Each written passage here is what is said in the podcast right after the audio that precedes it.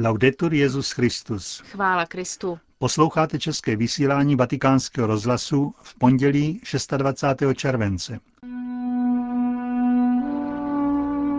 Přinášíme vám zpravodajství z Vatikánu a ze světa a po něm nabízíme závěrečnou část studie Fernanda Castelliho Boží přítomnost v díle Žiliena Greena. Hezký poslech vám přejí Markéta Šindelářová a Josef Koláček. Zprávy vatikánského rozhlasu. Vatikán Jeruzalém.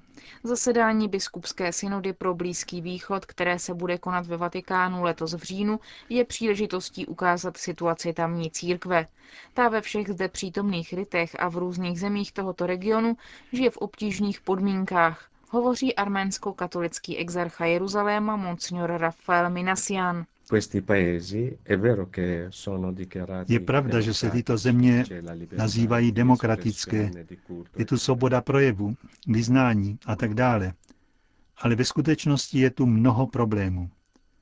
Od země k zemi jsou to problémy v soužití, s veřejným přihlášením se ke křesťanství. Velmi trpíme neustávajícím exodem, k němuž dochází kvůli nedostatku svobody projevu a kultu. Zvláště v Turecku, ostatně jako v ostatních muslimských zemích, jsou stále problémy. Nevždy jsme dobře přijímáni. Co může dát východní církev církvi univerzální? Tenhle synod pro východní církev, který se zrodil z iniciativy svatého otce, je důležitý pro život univerzální církve na východě. Jsou tu některá velmi důležitá témata. Za prvé, jak žít křesťanskou víru v zemi společenského a politického útlaku. Za druhé, jak přesvědčit naše věřící, aby na Blízkém východě zůstali. Budeme se snažit na tomto synodu najít řešení, jak ujistit věřící, aby i přes sociální a politické obtíže zůstali.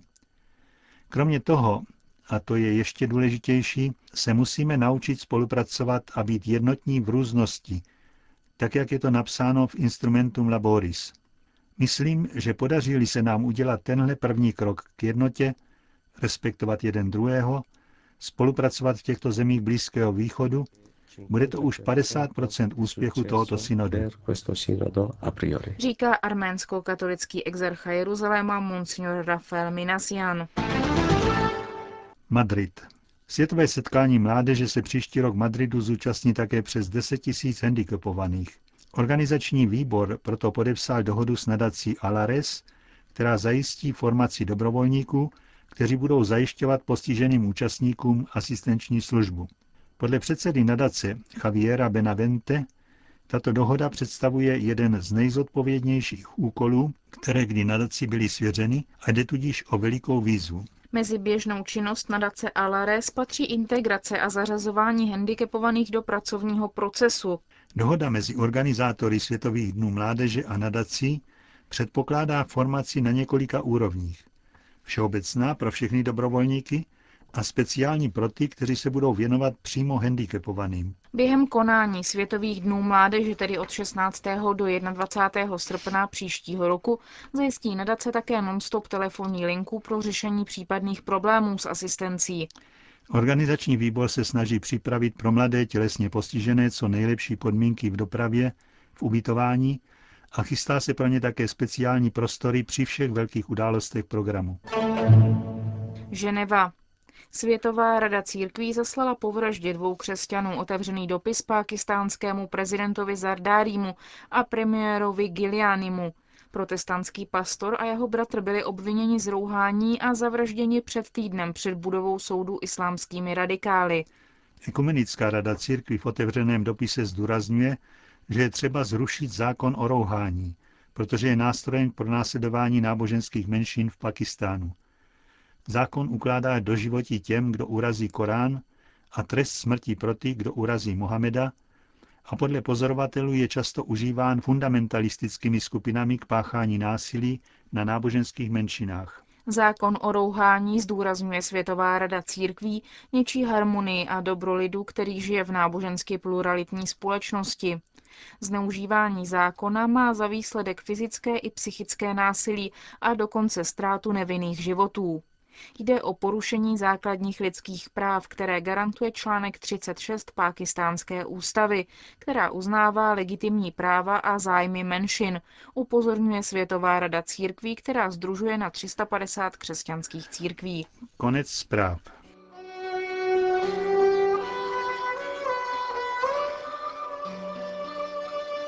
Čtvrtá část studie Fernanda Castelliho Boží přítomnost v díle Žiliena Greena.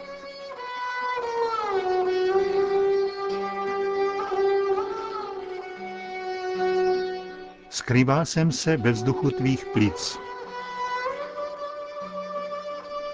Ve dvou rozebíraných románech je Bůh přítomen a působí, v mnoha jiných je nepřítomen, ztracený ve svých nebesích. Člověk zůstává sám se svým soudem a průvodem, který jej doprovází. Zoufalství, nuda, osamocení, temnota. Green nás přináší do tohoto paskalovského klimatu, poznačeného naší ubohostí a slepotou. Plavíme se po nezměrném moři, stále nejistí a nestálí, vrhání z jednoho konce na druhý. Toužíme potom, abychom našli stálou rovnováhu, poslední základ, abychom na něj vybudovali věž, která se tyčí do nekonečna. Ale každý náš základ pukne a země se otevře do propasti. Leviatan je ovládán pocitem osudovosti. Vere, hlavní postava, se považuje za hloupého ubožáka, kterému zavázali oči, aby si s ním hráli na slepou bábu. A aby se točil dokola, když vykročil vpravo a vlevo, směšný a omámený, stále starší a zklamanější. V románu Varuna Jean vyznává, že pochopila, že jsme slepí a hluší, že přicházíme z noci, aniž bychom něco věděli o svém osudu. Hlavní představitelka Adriana Messura, když nejprve zhodí otce ze schodů, vytuší, aniž by si to uvědomila, že se dala chytit do nástrahy slepým pudem. Je to osud. Je to můj osud. Oči Emily v Monsignor nezacadlili nic jiného než nudu duše, která neví, kam jde, ale která představuje svůj osud. Zešílí a zapálí dům nudy, který přemění v hromadu popele. V románu Být někým druhým Fabien, aby unikl svému osudu, prostřednictvím ďábelské formule se stává druhými, ale v každém druhém nachází mizerii a frustraci a touží potom, aby se stal sám sebou. Mnohé postavy obojaké nevinnosti jsou ovládány zvráceným vkusem, a dokonce jakýmsi povoláním k ďábelskému a upadnou do života, který má příchod pekla. Stíny a drama jich se odehrávají pod nebesí zla, které řádí v jejich životě.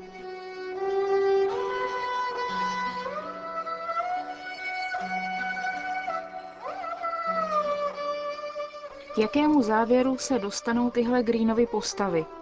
K nutnosti úniku. Ale kam a jak? Romány nám nenabízejí žádnou uspokojující odpověď. Tu dává Green v mnoha úryvcích svého denníku. Vychází z předpokladu. Člověk byl stvořen Bohem, aby ho poznával a miloval. To se uskutečňuje prostřednictvím víry v Ježíše Krista. Důsledek je prostý. Člověk zbavený Boha se ocitá tváří v tvář strašnému tajemství smrti a neméně strašnému tajemství existence. Rázem se všechno stává absurdní. Hřích vzdaluje člověka od Boha a zbavuje ho jeho přítomnosti a lásky. Hřích dělá z křesťana něco podobného, jako je ryba lapající po dechu, která na trávě zápasí se smrtí, protože křesťan potřebuje Boha, jako ryba potřebuje vodu. Hřích, který má na mysli Green, je určitě prvotní hřích. Odstraňte prvotní hřích a jakákoliv psychologie se stává nepochopitelná. Avšak i osobní hřích nás odcizuje Bohu, oslabuje nás a činí z nás modloslužebníky. Mám své modly. Jednou z nich je tělo, jinou jsou peníze. A pak já, jistě nejhroznější ze všech. Následky hříchu jsou ničivé. Hřích mění pro oči hříšníka zorný úhel celého světa Všechno se vrátí na své přirozené místo tím, že kvůli tomu opustí nadpřirozenou úroveň. Protože ale přirozená úroveň je skažená následkem prvotního hříchu, hříšník bloudí temnotami, strachy a otroctvím. Kam se uchýlit? Kina jsou malými útočišti proti zoufalství a taky bary a domy, kde se člověk hodinu nebo dvě baví. Ale Bůh je jediné velké útočiště proti nesmírnému zoufalství satana, který se je snaží nám komunikovat. Jeden mladý ateista vyznává spisovateli, že skutečnost, že člověk nevěří, činí všechno prázdným, nudným a nesmyslným. Tato situace z nás dělá šílence, sebevrahy a vrahy.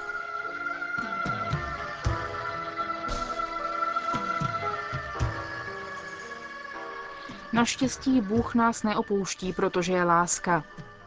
Kdyby jen na okamžik Bůh přestal odpouštět, naše země by se roztříštila na kousky. Lazarovo tělo už páchlo, když mu Ježíš přikázal výjít ven z hrobu.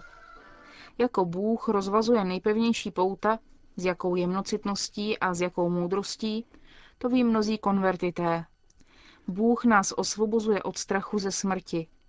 Můj Bože, kdybys nebyl, jaký bychom měli strach? Především strach ze smrti.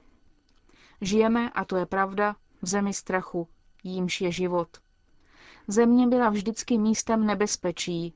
Pouze Bůh nám může dát smysl nepřemožitelného bezpečí, pokud se jen o něho opíráme.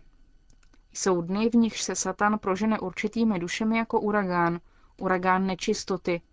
Nesmíme se bát, ale jen si vzpomenout, že ďábel je už přemožený a že Boha neunaví nám pomáhat, i když mlčí nebo ustoupí stranou, aby nás nechal projít. Bůh k nám mluví i v mlčení, zneklidňuje nás, narušuje náš klid bodavým neklidem. V deníku je ohledně toho velmi zajímavá a podmanivá stránka.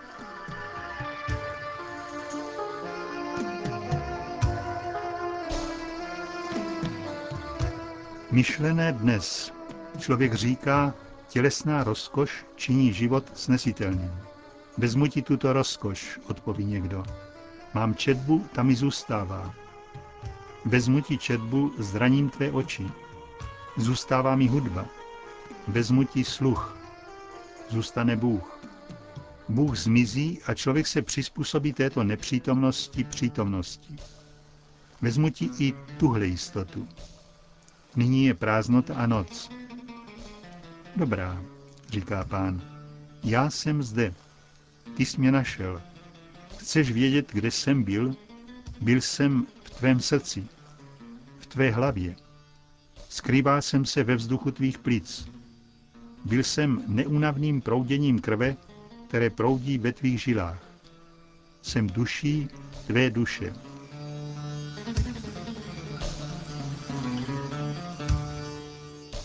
Jeho přítomnost nám připomíná, že Skrýval jsem se ve vzduchu tvých plic. Tento Bůh, skrytý ve vzduchu našich plic, nám opakuje, že všechno je ailleurs, všechno je jinde. Všechno nám připomíná ztracenou zemi. Zemi, jež bude lidstvo vždycky znepokojovat. Ještě nám připomíná, že Bůh snadněji vstupuje do duše poničené smysly, než do duše zabarikádované za vlastními cnostmi. Nakonec nám připomíná, jak mnoho je Bůh přítomen kolem nás. Kdyby tomu tak nebylo, nezbývalo by, než vzdát se pozvolné smrti.